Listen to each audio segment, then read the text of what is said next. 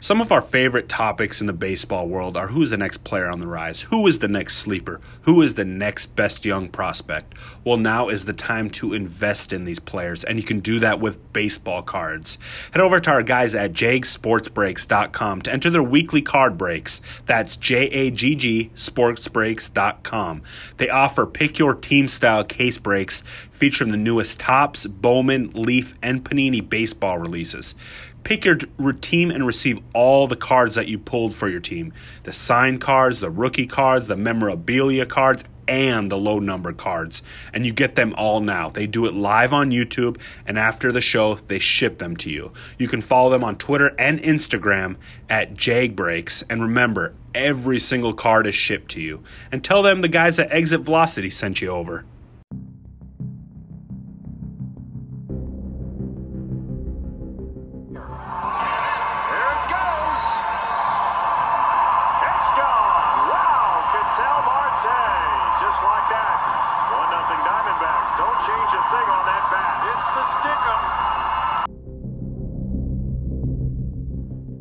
Welcome to the Exit Velocity Baseball Podcast. I'm your host Brent. This evening, Zach is with me. How are we doing? I'm doing good, man. How's everything with you? Excellent. Right now, I just got some fighting, wrestling, bat in the on the TV in the background, and that's about all we got for sports. Besides that TB TBD or TBT tournament for basketball, which is kind of interesting. Winner takes all, million dollars.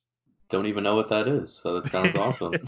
yeah, they got it rolling on ESPN now. But this evening, we have Michael Simeone, aka SP Streamer, host of the SP Streamer podcast, co-host of Beer, Bourbon, and Baseball, which live streams on Twitter and is a great show, and one of the best pitching analysts out there. How we doing? I'm doing good, man. I don't know if I would say I'm one of the best pitching analysts, but uh, thank you. I appreciate that. All I know is Jordan, the other host on this show, from time to time, he used to use all he used to use your streamers against me in fantasy baseball, and it ate me up alive. So that's It's good to hear. Yeah. So the first question, I mean, a lot of everyone knows you in the industry. You've been in it a while. How did you get started in the fantasy industry, and where do you want the SP Streamer brand to go? Um, yeah, so I mean, I started just, uh, you know, I've kind of, I've told a story before. It's just, uh, I had a friend who has a fancy hockey account and he was pretty successful. And I figured, hey, like, why not? Let me give a shot for baseball. And, um, you know, I kind of educated myself on a couple uh, in the past few years, and you know, with streaming, I felt like no one really had an account dedicated to that. So I was like, oh, let me just start it. So I just kind of started there and just kind of built up on it, and um, I think I got like a little better at analyzing things too as time went on. So um, that's pretty much how I got started. It wasn't, you know, nothing, nothing too crazy. Um, as far as where I want to go, I don't even know. I I got asked this last night actually, and I just uh, I want to build, I guess, a brand that um, is super personable and uh, you know is really you know uh, engaging with its audience and just you know hopefully help people out with fantasy baseball. Yeah, I know on Twitter you answer pretty much any person's question, even if you don't know them. And that's honestly pretty rare in the industry. I mean, you get to these bigger accounts like Yahoo, ESPN, CBS, they they throw a question out there and people answer it and they don't respond to any of the replies. So it's so unpersonable. But if you put a question out there and people respond, you're responding on asking them why, or they ask you why, and you give them a reason. So that I, that's good to see. Yeah, I mean, I try and answer everybody. I pretty much do. I mean, sometimes you get, you know, people where you can't because they keep asking you question after question after question, like you don't have really the time. But um, yeah, and I, I mean, you know, I I'm someone who I believe that's kind of how you build your yourself up in this industry, and I will, I could have half a million followers, and I will never, you know, make my inbox private um, no matter how crazy it gets, because I feel like that's just how you connect with your fans. Yeah, it's amazing how interactive you are with all your fans um, and supporters out there. But now you started this account last year for the last baseball season, right? 2019. Yeah, um, I started January of 2019. Yes, or, or. December 2018, something like that. Yeah, it's crazy the following that you build. I mean, over 5,000 followers in a year. I mean, it's pretty impressive what you've been able to accomplish so far. Thanks, man.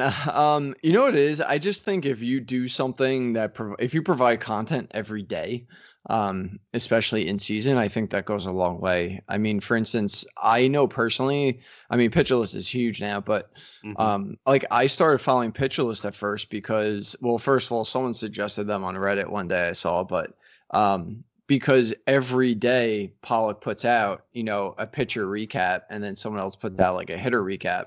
And it's like the best thing to just go to every day and see what they think every day. So I think something that just brings people back to you every day is extremely valuable.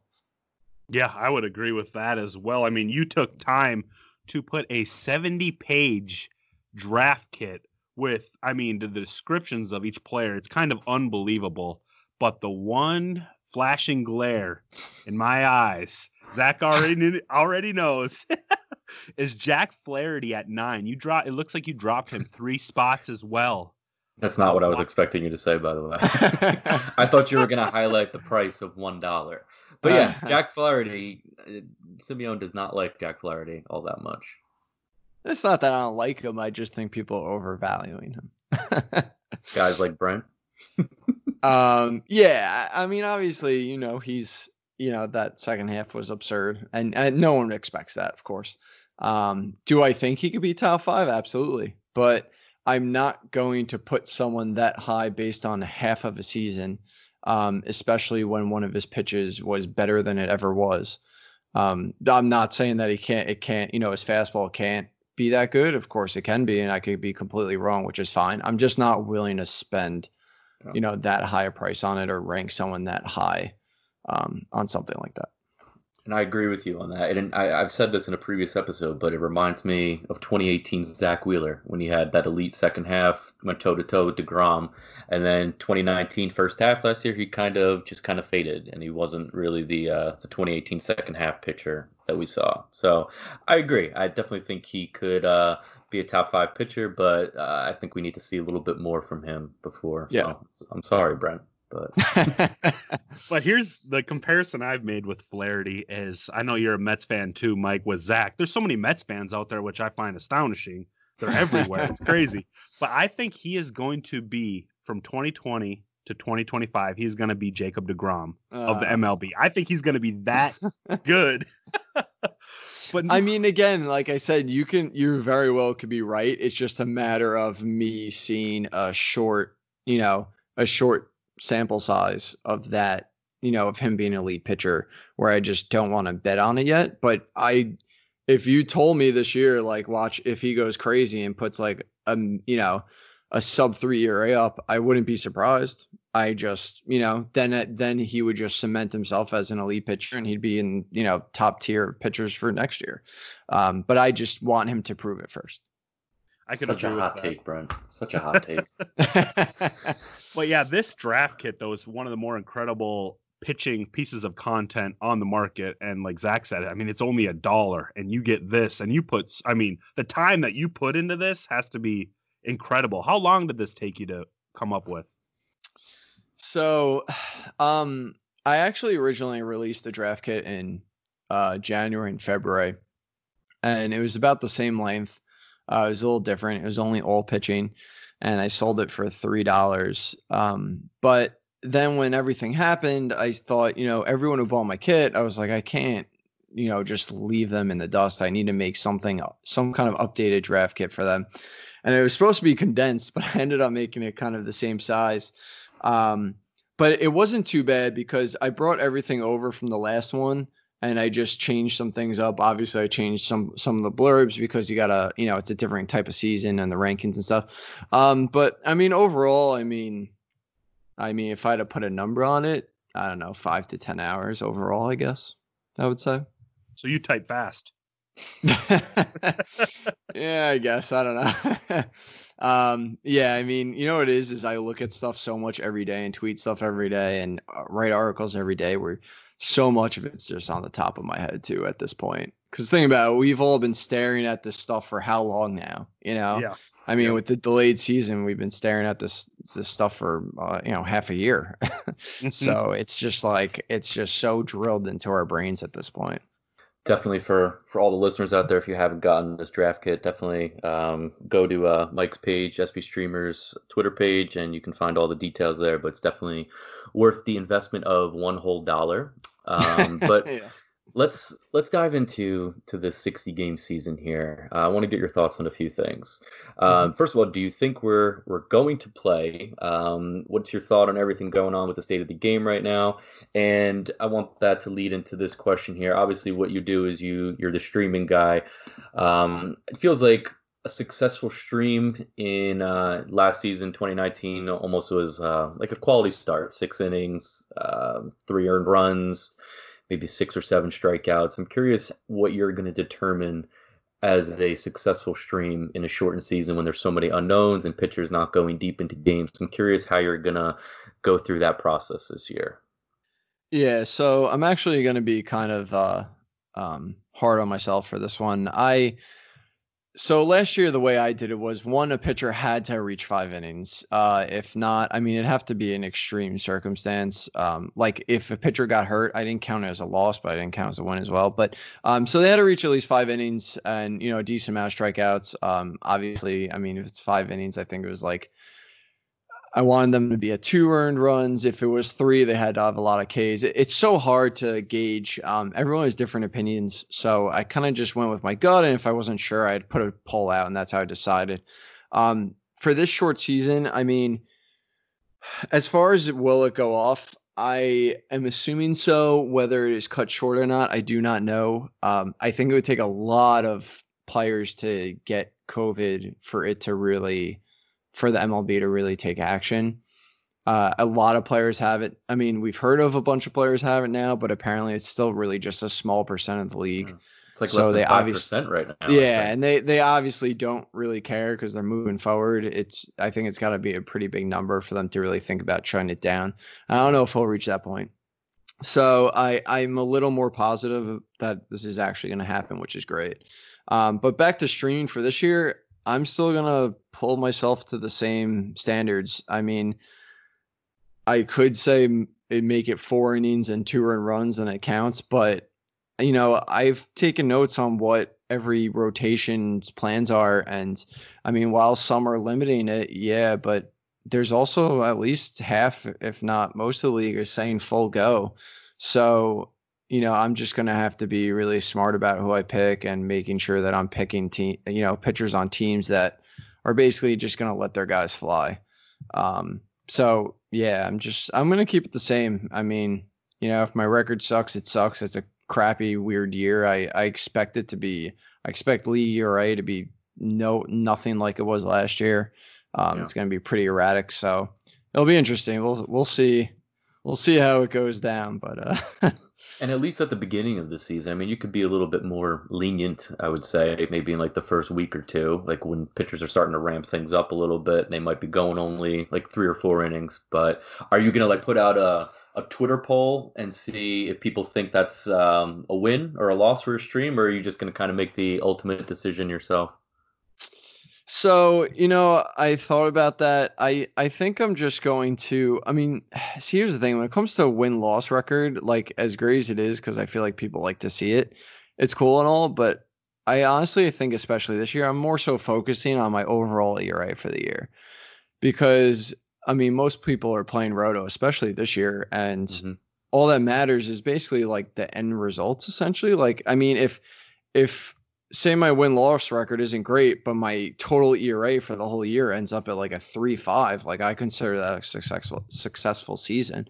Yeah. So um, you know, because overall, if you get that out of streaming pitchers all year, no matter how far they're going into games, that's gonna help you tremendously.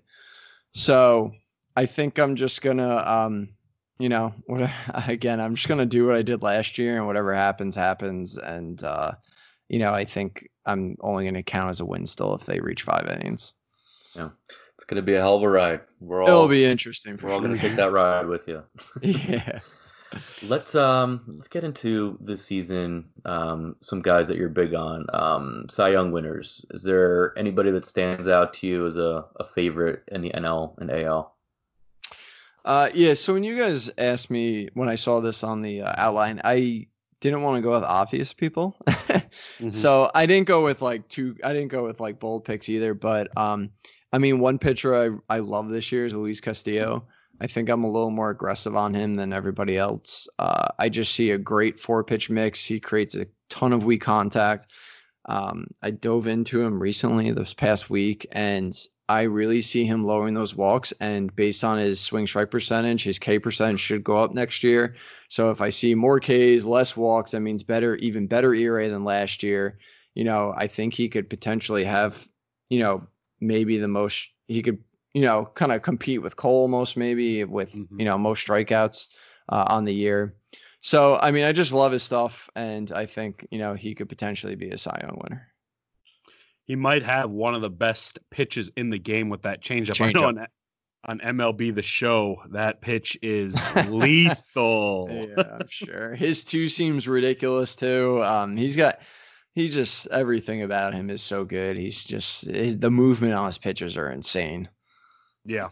So OOTP on Baseball Reference, they've been doing the simulated season this year, and there's mm-hmm. a couple guys that I just want to throw out there that I found so interesting for pitchers. So currently, right now, we're what if it was a normal season, we were like a week or two from the All Star break. But Andrew Heaney is second in the league in innings pitched with 135.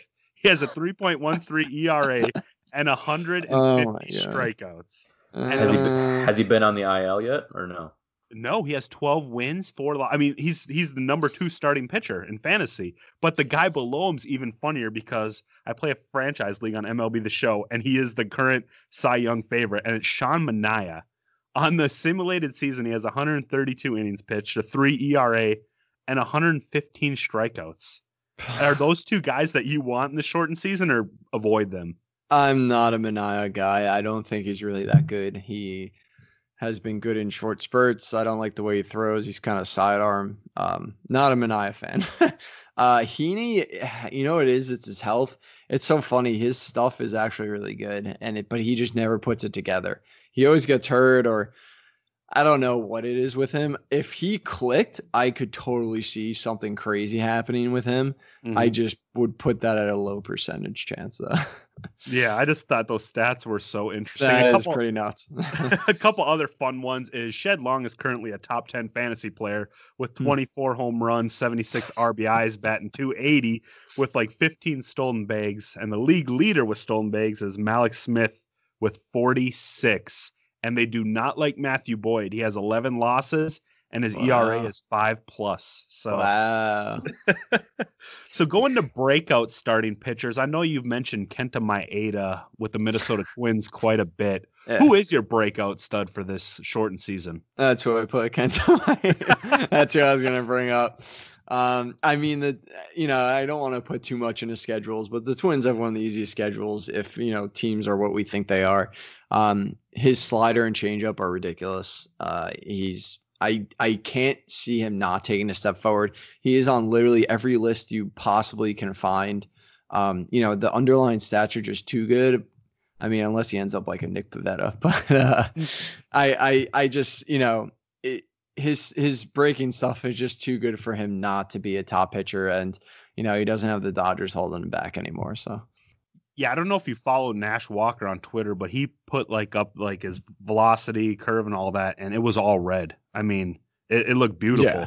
So, who are other a couple other guys that are some of your favorite pitchers for this upcoming season? I mean, everyone knows I'm obsessed with Max Fried.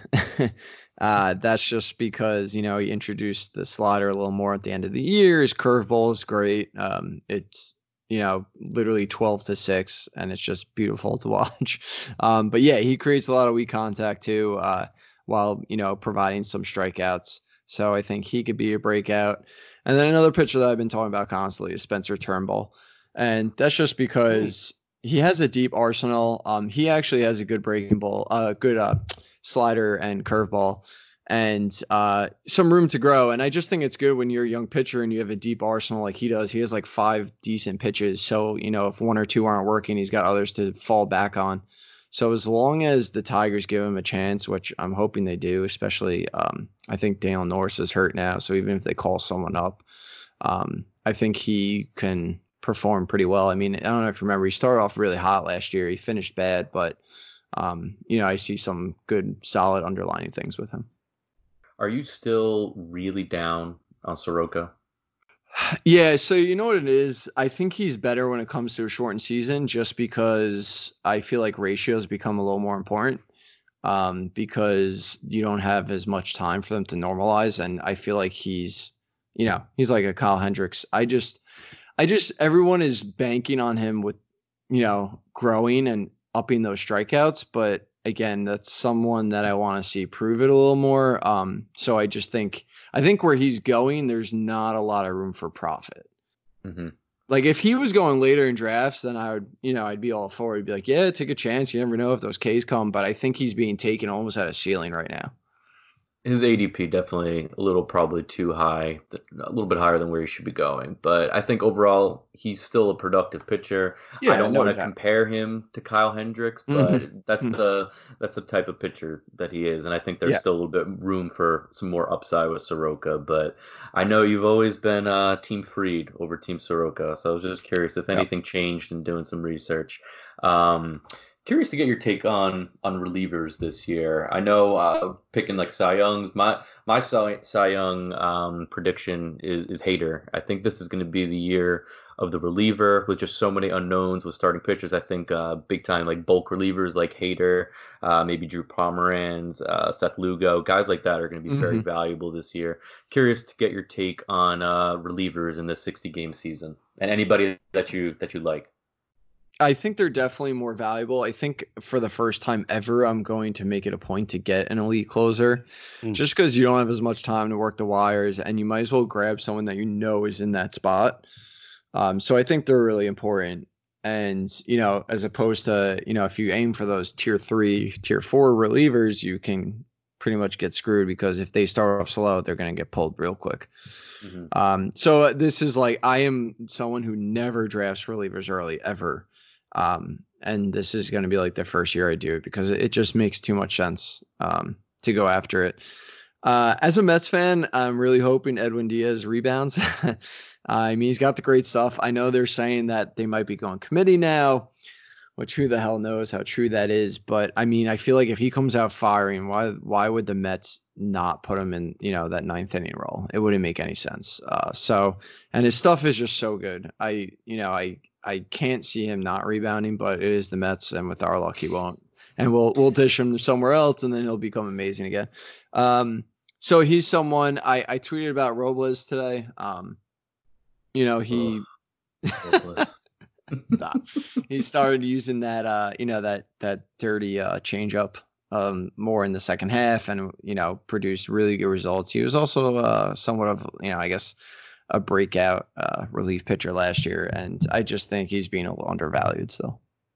It's just funny when some relievers, just when players leave the Mets, they just reach their ceiling. They just do so much better when they leave the Mets. Uh, it's brutal. prime example. Worst part about being a Met. yeah, yeah. Worst part about being a Met fan. That or someone is amazing. We bring them in and they suck. AJ Ramos. uh, I, I mean, uh, I was thinking the worst one, Jason Bay, but yeah, Jason Bay is usually the first one that Mets fans go to. mm-hmm. But while we're talking about Mets here, um, oh. I want to I want to talk about. We talked about this on our last episode. Um, we were all a part of a mock draft recently, the bases loaded mock and you took a few bets. You took guys like uh, you took Seth Lugo in there, and you took Betances. I'm curious to get your thoughts on this construction of your team because we were talking about it, and I actually really like your team. You went um, Mookie Betts, Bryce Harper, Marte with your first three picks, and then somehow you just you got some amazing pitchers that fell to you. You got Blake Snell. You mm-hmm. got Blake Snell in the fourth round. You got Sonny Gray uh, Lance Lynn, Matthew Boyd, Kenta Maeda, all in rounds like like six through ten area. But I, think you got tremendous value with some of those pitchers. Um, what are your What are your thoughts on the team construction that you came up with? I'm curious to get your thoughts on that that mock draft. Yeah, so that was an interesting mock. I I plan on going at least one pitcher really early, but I mean, certain players were falling to me, and I was just like, how do I not take this value here? Um, it's so hard. I talk, I go back and forth constantly with how I approach drafts, and you know, I think elite pitchers can be really valuable this year, but so like at times I'm like, okay, I'm gonna definitely grab one, but then at times, uh, you know, I hear and it's so true. You really should, you know, work with your your strengths and I'm not, you know, as I, I don't really evaluate hitters obviously clearly nearly as much as I do pitchers. So I feel like I know pitchers a lot better. So then I start thinking maybe I'll just go a couple bats at first and just rely on, you know, some pitchers who I think could take that next step, which is kind of what I did there. Um, I mean, as soon as Harper fell to me, I, I think I took him instantly and I, you know, I just was like, let me just go a couple bats, and then I'll grab some high upside pitchers who I think could, you know, really make that next step, um, especially if they stay stay healthy, like a Blake Snell, because um, I really trust his stuff. It's just a matter of health. Um, so that's kind of what I did there, and I think that's kind of where I'm leaning towards when it comes to strategy. Is just, you know, banking on what I know. Um, taking pictures a little later and just going with some elite hitters early on. Yeah, Bryce Harper fell to you in the second. I'm, I was the pick right after you. If you did not take Bryce Harper, I would have snatched him up right there. So that was a good yeah. Pick, I, I really like him this year. I mean, you know, he's gonna give you the power. He gives gets you some bags. Um, you know, I, I I think that lineup's a lot better this year. And uh, I mean, hey, I mean, I know I know it's years ago, but he, he, I'm sure he could go on a tear early on and maybe pull off another MVP season that he's done in the past. And I, I think he usually starts off pretty hot too, if, if I'm right. Yeah. Starts and finishes hot, and then during the middle of the season, he just kind of disappears. Right. So I mean, hey, maybe he just stays hot for this these two months, and you know, you get one of the best players in the game. Yeah. So one of my favorite questions that that on the layout that we sent you is a lot of people that don't follow you or don't know is how do you break down a streamer? Is it I know Jordan he loves the streaming pitchers. You got him into all that. Is it the two start week? Is it the matchups? Is it the ballparks? Or is it the lineup that they're facing if it's a heavy lefty and they got a left-handed pitcher that's great against lefties? How do you break down a great streaming pitcher? Um, this is a very loaded question. um, you got to look at all aspects. So you know, first of all, I when when you start the year off, it's a little different. You just try and find people who you think are valuable heading into the season. But as the season goes on, I mean, you know, you try and look for pitchers that are making some, you know, important changes, whether it's pitch mix, uh, velocity, that kind of stuff. And um, you know, if they're starting to roll, you wanna you wanna get in on that before other people do and they start to get you know the ownership starts to get too high and you can't even grab them. Or for my purposes i can't pick them. Um, so that's like the main thing i do. I you know i try and watch pitchers and look at their stats every day. It's extremely time consuming and not everyone can do it which is totally reasonable which is why i tried to make that like little streaming formula. Um, which i don't know if it's good year to year yet i have to see as the years go on um, but besides that, I mean, you got to look at the opponent. You know, um, you got to obviously you want a pitcher who's home. They're always better at home. I mean, unless they're pitch a course. um, and you know, I like to look at the opponent's WRC plus in the last seven and fourteen days. Um, also against lefties, righties. You know, the swing strike percentage, the K percentage, the walk percentage. Um, and then kind of like what I said, if the if the pitcher's K walk percentage is going up and their swing strike percentage is going up, that means they're heating up. And you know, so you want you want a pitcher who's almost heating up and doing some eh, you know key changes where like they might go on a run, and then you also want an opponent who's basically going cold and um, you know with underlying metrics, just their offense just isn't good recently, and that just kind of makes for a good streaming pick, basically. Okay, yeah, I feel like the biggest one this past year was probably Lucas Giolito. I know he started the season off. Not many, I think he was only like 30% owned in Yahoo leagues. Not many people were expecting that Mhm. kind of a breakout, and then Shelley rolls out that article on Pitcher List, and a couple people started buying in, but it was kind of pick him up for a start, and then he had a couple rough starts in there, and then he just goes on this hot streak. Is he probably your guy in the past year? Is he probably your biggest guy that did become one of the did went from streamer to believer? Yeah, I mean, he certainly was. Um, the other guy who was not nearly owned and had a great year last year was Lance Lynn. I Mm. actually streamed him a lot in the first month, and then he just exploded. Um, so he's another one. And then also, I mean, he ended up faltering at the end, but as we discussed, you said earlier, Matt Boyd, um, he was streamable for a while, and he had that great first half, same as Caleb Smith. So, um, you know, those four were really good. Um, you know, but I mean, in terms of velocity, yeah, I mean, Giolito was the guy for that. Um, so yeah, I I mean, it's really important to look at velocity. Uh, You know, I've I've put in my kid and I've tweeted a couple times and put in some articles. You know, like like Merrill Kelly at the end of last year, he upped his velocity, and I Mhm. streamed him the entire end of the year, and he was he was throwing great. I think he, you know, the past couple of months he put like a mid three ERA, and that's just stuff you got to catch. Or like Alcantara, um, you know, he went to that power sinker more and just started throwing it like crazy, which and it's a great pitch. And if you caught that, you got to ride, you know, his hot streak at the end too. So it's just a matter of catching that stuff. Um, combined with obviously you want to look at opponents too, you know. I mean, even if you know, if Alcantara's throwing that power sinker and looking great, if he's facing the Yankees, you're still going to be hesitant. Um, so yeah, Awesome. That's that's great stuff there. Love me some Lance Lynn this year. He went from a streamer last Ah, year love him. to uh, opening day starter to SP1 option for fantasy teams. his fastballs are crazy. And you know what's crazy about him? He was gaining velocity at the end of the year still too. Yeah, He's he had a nuts. fantastic year. He made some, Yeah. some big changes, and it's definitely paid off. And I know Mike has a very soft spot for Lance Lynn based on that tweet that you put out last year that just blew Yeah. up into fantasy baseball Twitterverse. Yes. What was what was that analytical stat that you tweeted out? It was so. so he threw his curveball and cutter, I think, around oh, around 800 times, and he didn't let up a single barrel, Jeez. which is nuts. I like some pitch. I mean, not even barely any pitchers had, you know, one pitch who did that. He had two. And he gets so into the game. I don't know if you guys saw that stream with the Rangers having their simulated game. that, yeah. it- it's like he struck out the Yankees, struck on the side Yeah. in Game Seven of the World Series. yeah, he's he's nuts. I mean, I some people are a little worried because he just he basically only th- is throwing fastballs at this point.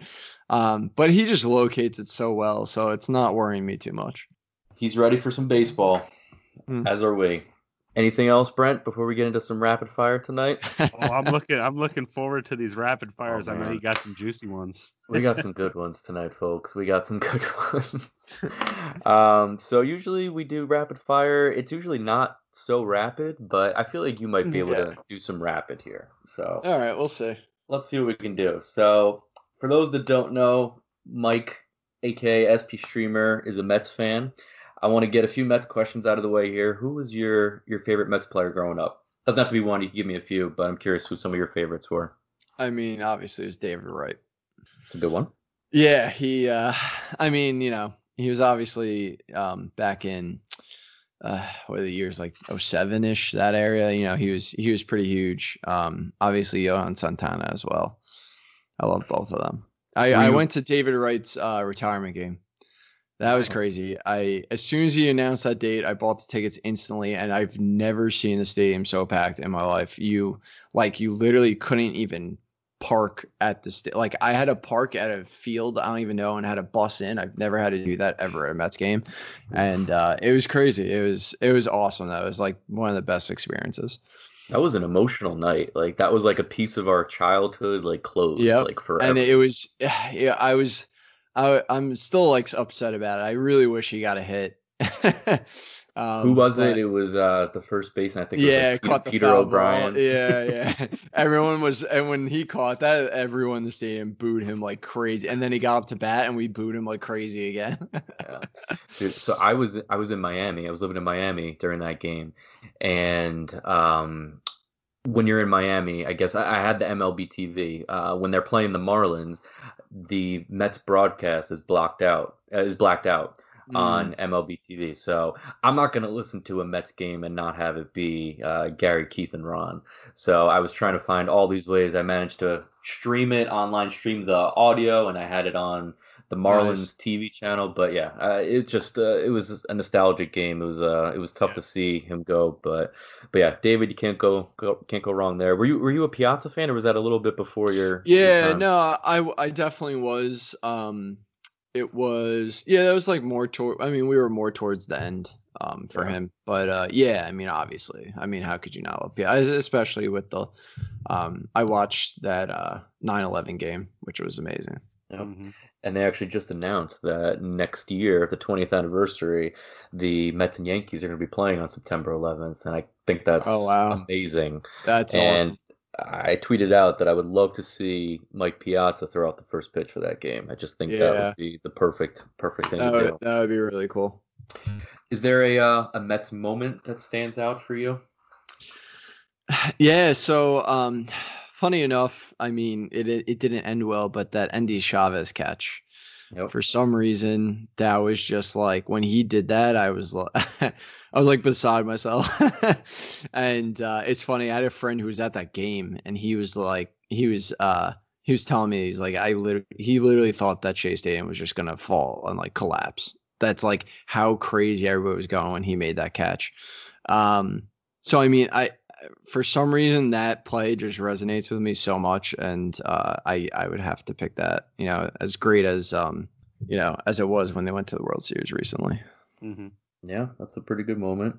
Um, all right, we're gonna we're gonna shift from some baseball stuff. We're gonna just talk about some random stuff now. Mm-hmm. So I was doing some research on you here uh, over the past year. oh, I, have I've seen I've seen tweets. Um, I'm very active on on reading tweets, not really putting out tweets myself. And there's just some random stuff, man, that you are just not a fan of. And I'm gonna give some examples here. and I I, ju- I just want to know what it is that you just don't like about oh, things such as as pickles. Pick, pickles and pancakes and mashed potatoes and carbonation. I just want to know what it is that you don't like about these things so there's some backstories to these. um, well, I'm like really weird with texture, so I mean that's where like the mashed potatoes comes in, and pickles just disgust me with the taste. I mean, and, and not even that, the smell. I can't stand the smell of pickles. Um, and they they just overpower everything. So like when I get a sandwich and like pickle juice touches the sandwich, I get really angry. Um, but with pancakes, I used to love them as a kid and but then I I it was one of those things where I had them one day and I must have been sick and I like got violently ill from it. Mm. And like the I don't know if it was the pancakes or just happened to be the day I ate it. So like I'm like scarred from it, so I just won't even go near them. Um, and then carbonation, I, I I just hate it ever since I was a little kid. I can't even explain it. I just hate the way it feels so do you do you do you drink beer at all or no? So I do not drink beer. Okay. Strictly rye, bourbon, and. Yet you're the co-host of a show that has beer in the name. but notice that I never drink beer. I'm the one who yeah. drinks the bourbon. what were you gonna say, Brent? With the carbonation, though, like when I was a kid, I drank a decent amount of soda. But when you get older, and if you don't drink it that much, and you're not used to it, and you have like something with carbonate, you get a stomach ache like really quick. Yeah. You have one pop and you're you're like, oh man, I feel like crap. Yeah, I just I don't know what it was. I just what it is. I just can't stand the the the feel it gives you as you swallow it. yeah. On that note, let's let's pivot. as dirty so, as that sounds. so there's a few things that we just said that you didn't like. Is there just five random things, or it doesn't have to be five? Just is there any random things out there that you're just like a big fan of? You seem like a big Star Wars guy. You're a big golfer. Is there any other like random things that you're a fan of? Things that you like to do? Uh, I like comics. I read comics. Um, that's really it. right. So you're um, not that excited. no, I'm really not. I I actually had something in my mind and then I, I just like slipped out. Now I can't even think of what it was. But yeah, I mean, I mean, when it comes to like normal day stuff, yeah. I mean, I play video games like everyone typically does, but uh, yeah, I, I like comics. Um, Yeah, I mean, into baseball, obviously. Do you play MLB uh, the Show? I do not. No. Wow. Yeah, I know. It like baffles everybody, but um, I'm more into like computer games. Fair enough. Good answer. Um, you are a big golfer, I think, right?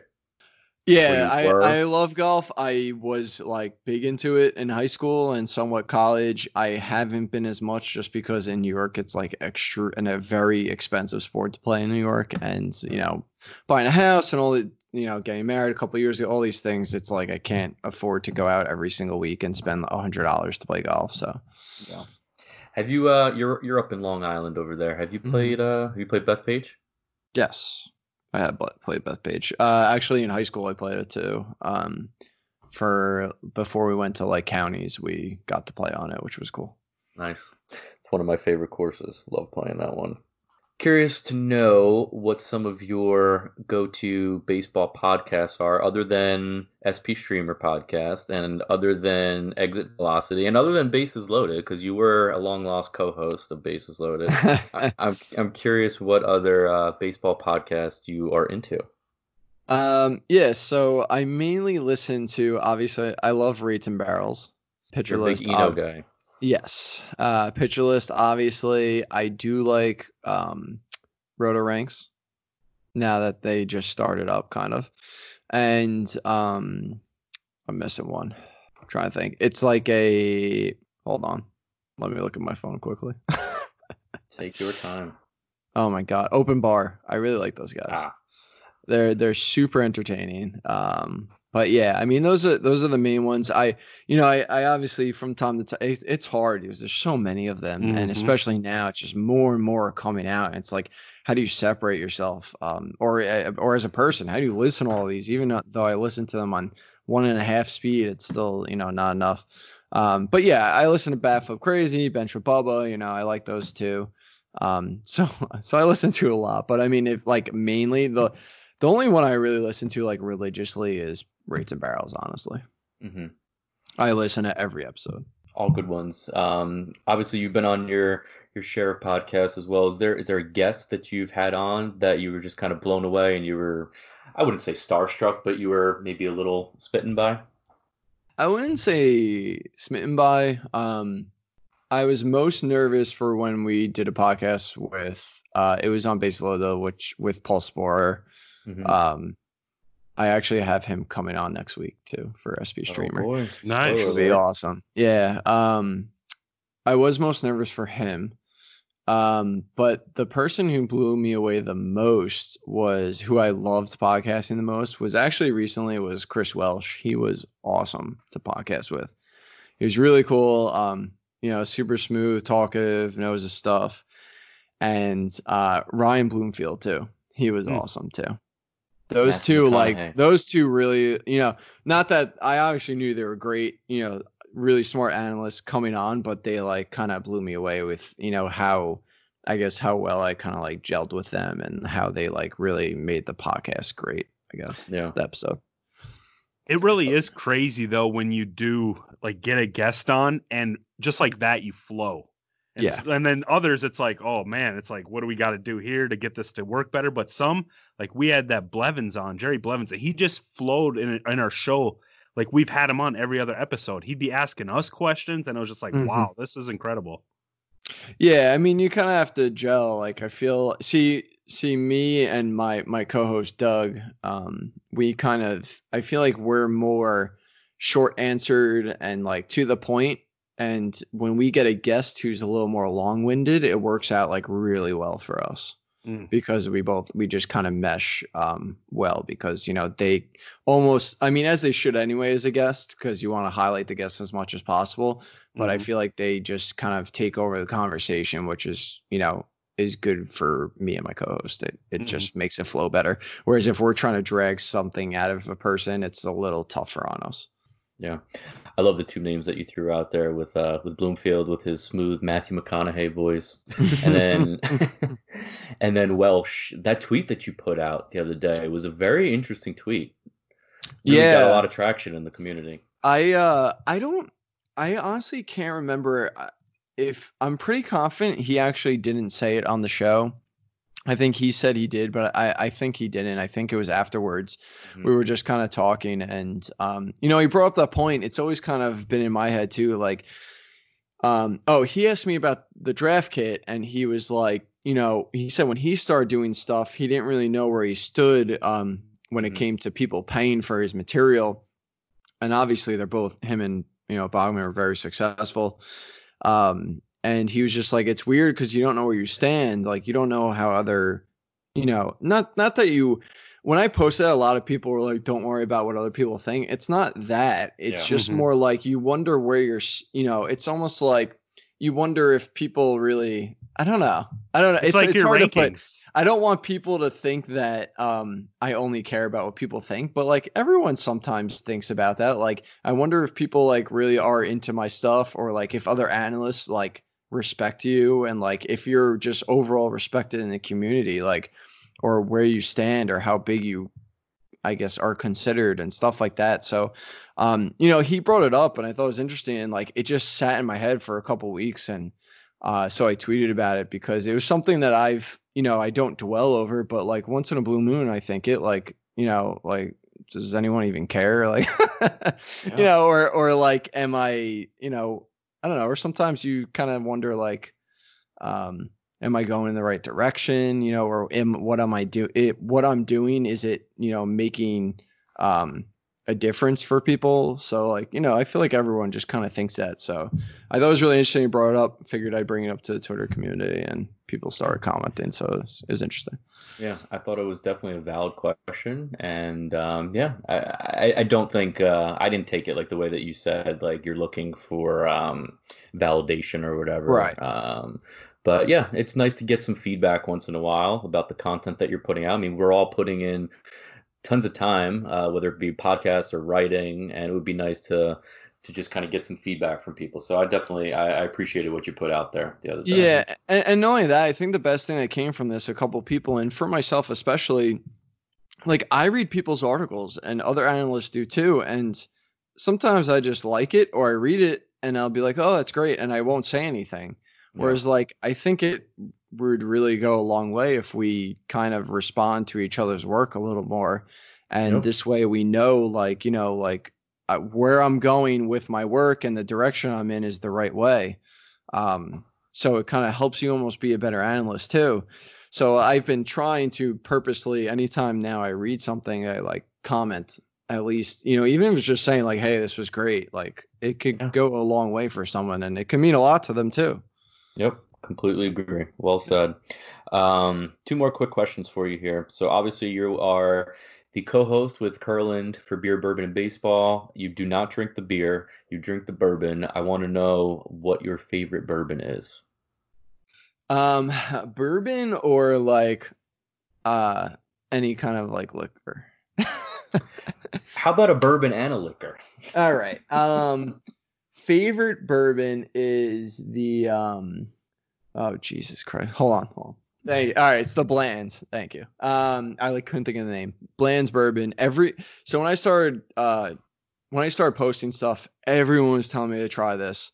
And it was a little hard for me to find where I live for some reason. Finally found it in like a random liquor store that's actually down the block from me that I've never tried.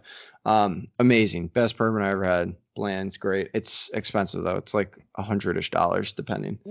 Um, it's uh, I I drank half the bottle real quick and I was like I need to put this away and just save it for special occasions.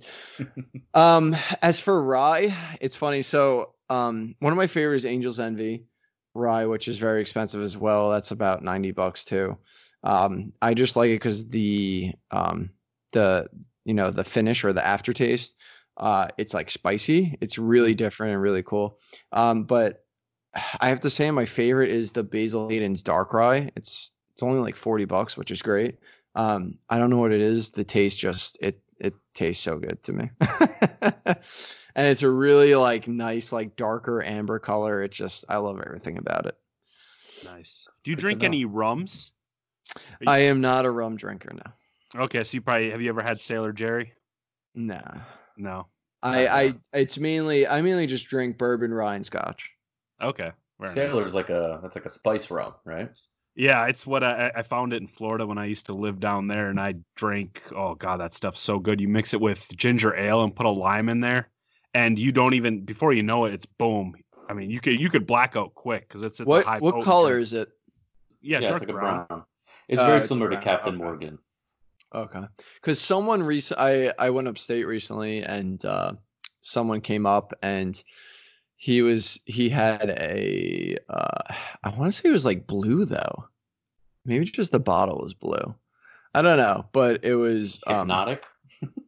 no, it wasn't that. I don't know. It was like a ro- it was it had like a ginger flavor to it, and he added ginger too, and it was actually interesting. It was pretty good. Uh, it was like the first one I really ever had, but What is your I- drink of choice, Brent? Your Uh, choice. Sailor Jerry. Like That I- is it. Okay. Yep. Or this new, if I do like vodka or something, this new Amsterdam vodka, it's like real reasonably priced and it tastes pretty good and it's smooth. Hmm. But else beer too. I like craft beers as well. In Minnesota, that's that was pretty much what I drank when I was up there. It was all craft beers. Nice. Yeah, I'm never drinking again, so don't ask me. After July 4th, never Oh, happening again. p- please, man. All weekend I was just forget about it. And I We'll was t- we'll- eating we'll- my life away too. We'll talk more off the air about what happened. so I got one, I got one more question for you, and I think this is a great way to end the evening. Um, this is a a Mike Curland approved question. oh Mike, god. Mike Curland's our guy. I want to know what your favorite and least favorite thing about Mike Curland is. oh, seriously? uh, um all right. For least favorite, can I say everything? No, I'm just kidding. Um Okay. least favorite valid. his his mind wanders. No you know what it is? No he's great. Um you know what it is is he the my favorite thing about him is he's obviously extremely passionate about this stuff and he just wants to be successful in it and like make a name for himself which is awesome which is what we're all trying to do essentially. Um but sometimes he um tries to do it too quickly if that makes sense. Like Mhm. full go and 100% on everything. Yeah.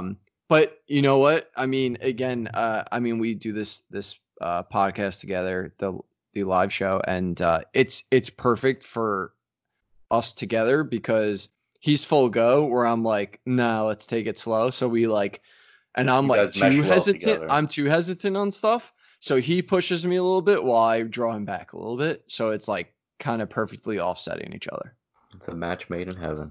So um yeah i guess um but yeah so i mean i mean again i yeah it's it's hard to say anything bad about that kid he means nothing but the best so. Yeah. We love him. I love to hate him, but I love him. exactly exactly And if you're listening, Mike, I still hate you. But- Mike, thank you for uh for joining us tonight. That's all that we've got for you. Where can everybody find you on uh, on Twitter and social media?